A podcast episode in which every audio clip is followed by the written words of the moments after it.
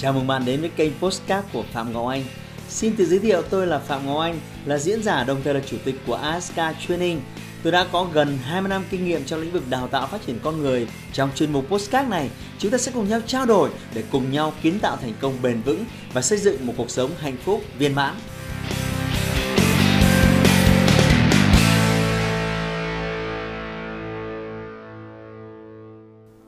Chào mừng bạn quay trở lại kênh YouTube của Phạm Ngọc Anh. À, hôm nay ờ, tôi sẽ nói về một chủ đề liên quan đến rất nhiều người ngoài kia đang đi ờ, làm thuê. Tại sao tôi lại muốn đi sâu vào chủ đề này? Bởi vì như bạn biết thì tôi dạy về khoa học thành công, tôi dạy về kiếm tiền, tôi dạy về làm giàu. Và có một cái bước mà nó rất cơ bản trong quá trình để bạn đi đến thành công đó là làm thuê. Trong các lớp của tôi thì tôi tôi rất là thực tế trong câu chuyện thành công và làm giàu. Ờ, trừ phi ờ, bố mẹ bạn là những người siêu giàu có, trừ khi bạn có mạnh thường quân, gọi là hậu thuẫn ở phía sau, thì ờ, bạn có rất nhiều cái lợi thế khi bước vào cuộc đời. Còn đa phần chúng ta bắt đầu từ zero bàn tay trắng. Thì rõ ràng cái việc làm thuê là cái việc mà tất cả chúng ta đều phải trải qua. Vì vậy góc nhìn của tôi thì tôi cho rằng không phải là ai cũng có cơ hội làm chủ làm thuê và có chiến lược tốt thì à, nó cũng có thể giúp bạn dẫn tới thành công. Ờ, chỉ có điều là nó cần cái sự à, kiên định. Vì vậy trong các lớp học về thành công thì tôi có nói à, làm thuê là một cái bước quan trọng. Nhưng mà bạn để ý là có rất nhiều người làm thuê ở ngoài kia mà làm thuê 20 năm, 30 năm rồi mà cuộc sống nó vẫn cứ cứ long đong lần đận, long đong lần đận. Thế thì câu hỏi tại sao? Hôm nay tôi sẽ mách cho các bạn một cái mẹ lý do tại sao mà tất cả, rất nhiều người đang đi làm thuê và làm thuê một cách bền vững nhiều năm nay rồi, có cuộc sống cứ long đong lần đận. Ờ, điều làm tôi lăn tăn nhất khi làm video này đó là nhân viên của tôi ờ, họ sẽ xem video này và biết đâu đó họ sẽ có một số chiến lược và họ sẽ dùng chiến lược đó để áp dụng với với chính tôi, sếp của họ như anyway tôi cho rằng là tất cả mọi thứ đều phải tiến về phía trước. Ờ, nên chúng ta sẽ cùng bắt đầu. Năm lý do tại sao mà tất cả những rất nhiều người làm thuê ở ngoài kia mãi à, ở trong một cuộc sống long đong lận đận thu nhập thì à, rất là thấp rồi cuộc sống thì rất là bấp bênh. Lý do số 1 đó là uh, họ luôn chịu thiệt thòi trong tổ chức và họ họ gặp rất nhiều những cái bức xúc họ gặp rất nhiều những cái sự chèn ép họ gặp rất nhiều những cái nhìn thấy cái sự bất công đối với họ. Họ nỗ lực uh, họ gặt hái được những cái thành tựu tốt họ đóng góp cho tổ chức nhưng mà những cái phần thưởng họ có được uh, những cái thứ mà họ nhận lại được thì nó không hề tương xứng và họ cứ cắn răng ừ, chịu đựng như thế nhiều năm. Ờ, tôi cho rằng về mặt tâm lý học thì nhiều năm trong giáo dục thì họ họ được dạy rất nhiều về sự nhường nhịn. Vì vậy khi đi làm thì họ vẫn giữ cái thói quen nhường nhịn. Ở một khía cạnh nhỏ nào đó thì tốt nhưng nếu bạn bạn đặt mục tiêu vươn lên phát triển thì nếu bạn cứ nhường nhịn và cứ cắn răng chịu đựng những cái sự bất công thiệt thòi đối với mình thì uh, nó nó kéo dài nó nó sẽ rất tệ. Ờ, nếu bạn ờ, làm đúng nếu bạn bị oan nếu bạn ờ, thấy tưởng thưởng của bạn chưa xứng đáng bạn cần phải tìm cách lên tiếng. Đương nhiên là lên tiếng làm sao cho nó phù hợp thì chúng ta sẽ bàn sau nhưng chắc chắn bạn phải lên tiếng. Bạn không thể ngồi đó là một ngày nào đó rồi vũ trụ sẽ thấu hiểu một ngày nào đó sếp sẽ hiểu cái ngày đấy. Không bao giờ xảy ra đâu. Nên bạn cần phải đứng lên bạn cần phải tranh đấu. Ừ, cho những thứ mà bạn muốn có cho những thứ bạn xứng đáng bạn có được trong tổ chức. À, không không phải lúc nào khiêm tốn cũng là cái điều tốt. À, đấy là lời khuyên của tôi. Bạn phải tự cứu lấy mình. Bạn đừng mong rằng là một ngày nào đó sẽ có một cái bà tiên ờ, đến cứu bạn rồi là khiến cho sự nghiệp của bạn thăng hoa một cái ngày nào đó một ngày đó sẽ không bao giờ xảy ra. Chính bàn tay của bạn chính tiếng nói của bạn cần phải thể hiện à, rằng là bạn khát khao bạn muốn tiến về phía trước bạn cần có cái sự ờ, công bằng cần có cái sự tường hưởng xứng đáng. Vì vậy đừng bao giờ cứ cắn răng chịu đựng cắn răng chịu đựng trong một cái tổ chức của bạn.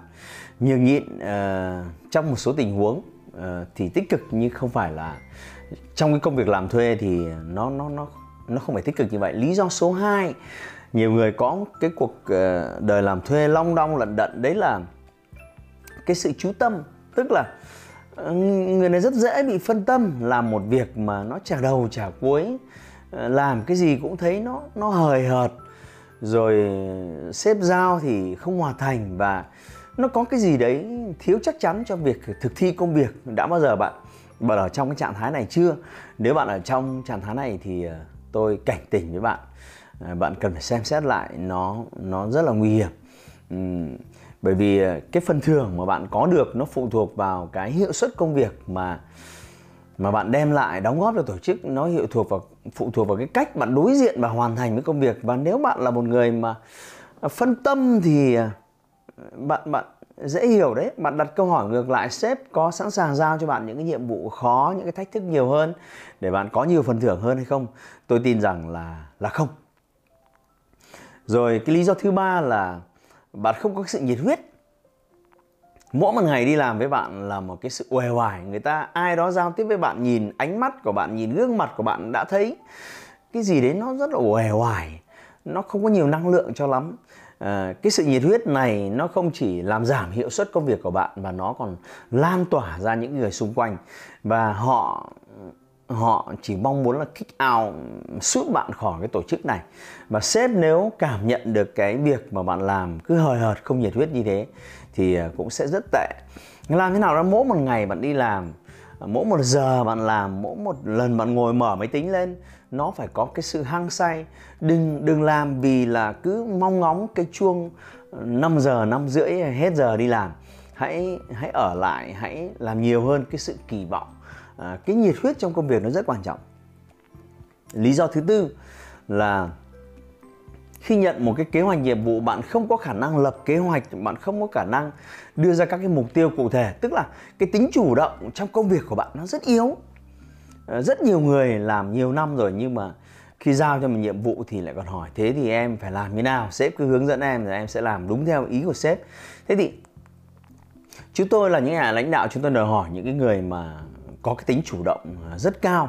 À, bạn cần phải tự lên được mục tiêu cần phải lên kế hoạch và đừng chờ có việc đến thì mình mới mình mới làm. Thậm chí là à, các cái khoảng thời gian của mình mà nó có nhiều khoảng trống quá bạn cần phải xin thêm việc để mà làm. À, và nếu bạn có tất cả bốn cái điều trên rồi làm việc rất là nhiệt huyết hăng say có kế hoạch cực kỳ chú tâm và luôn luôn sẵn sàng chiến đấu à, ở cường độ rất cao mà lương bạn vẫn rất thấp long đong lận đận thì ờ, lý do cuối cùng lý do thứ năm đó là đã nhiều năm nay bạn không đề nghị với sếp của bạn ờ, tăng lương và có những cái tưởng thưởng xứng đáng hơn. À, đôi khi những nhà lãnh đạo đặc biệt là những nhà lãnh đạo mà họ nhìn cái tầm bao quát vĩ mô thì họ ít chú ý đến những cái thứ nhỏ lẻ. Và bạn muốn cái gì thì bạn cần phải chủ động bạn cần phải đề nghị tôi cho rằng cái đề nghị tăng lương là cái đề nghị mà rất nhiều người ngại e dè. Bởi vì nhiều năm nay chúng ta được dạy rằng là uh, tiền không quan trọng mà tình cảm mới là quan trọng. Vì vậy cứ mỗi lần mà nói hay đề cập cái vấn đề gì đấy liên quan đến tiền lương thì chắc chắn là bạn theo giáo dục mà. Nhiều năm nay bạn có những cái e dè nhỡ đâu sếp đánh giá mình thế này đánh giá mình thế nọ nhưng tôi nhấn mạnh nếu bạn có hiệu suất công việc rất cao nếu bạn là người nhiệt huyết nếu bạn có chú tâm và thực sự có năng lực trong tổ chức của bạn thì bạn bạn cần phải có những tưởng thưởng xứng đáng. Và việc tốt nhất để có những tưởng thưởng xứng đáng là hãy chủ động à, đề nghị.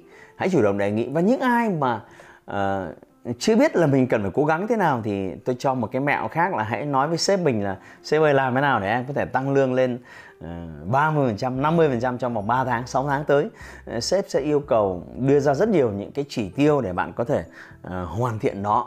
Uh, đấy là cái cách mà là một người đi làm thuê nhưng bạn cần phải có cái bước tiến mỗi một năm và lời khuyên của tôi là nếu bạn đang đi làm thuê mà mỗi một năm thu nhập của bạn không tăng được 20 đến 30% mỗi một năm thì bạn là người kém cỏi, bạn là người thất bại trong cái công việc làm thuê của mình. Bởi vì tất cả chúng ta đều biết được kinh tế học và vĩ mô thì lạm phát đâu đó nó đã 10% rồi. Mà nếu mỗi một năm mà thu nhập của bạn không tăng được 20 rồi 30% thì rõ ràng là bạn không phát triển và bạn được xếp là người ờ, kém cỏi trên đây là năm lời khuyên ờ, bạn tham chiếu xem nếu bạn đang đi làm thuê thì bạn gặp mấy vấn đề trong năm cái vấn đề này và từng bước xử lý vấn đề một để cải thiện thu nhập từ cái việc mình bán thời gian và bán sức lao động. Khi bạn có cái thu nhập này rồi thì mình mới nói đến câu chuyện khác liên, liên quan đến câu chuyện tích lũy liên quan, liên quan đến câu chuyện đầu tư liên quan đến câu chuyện kinh doanh làm giàu sau này.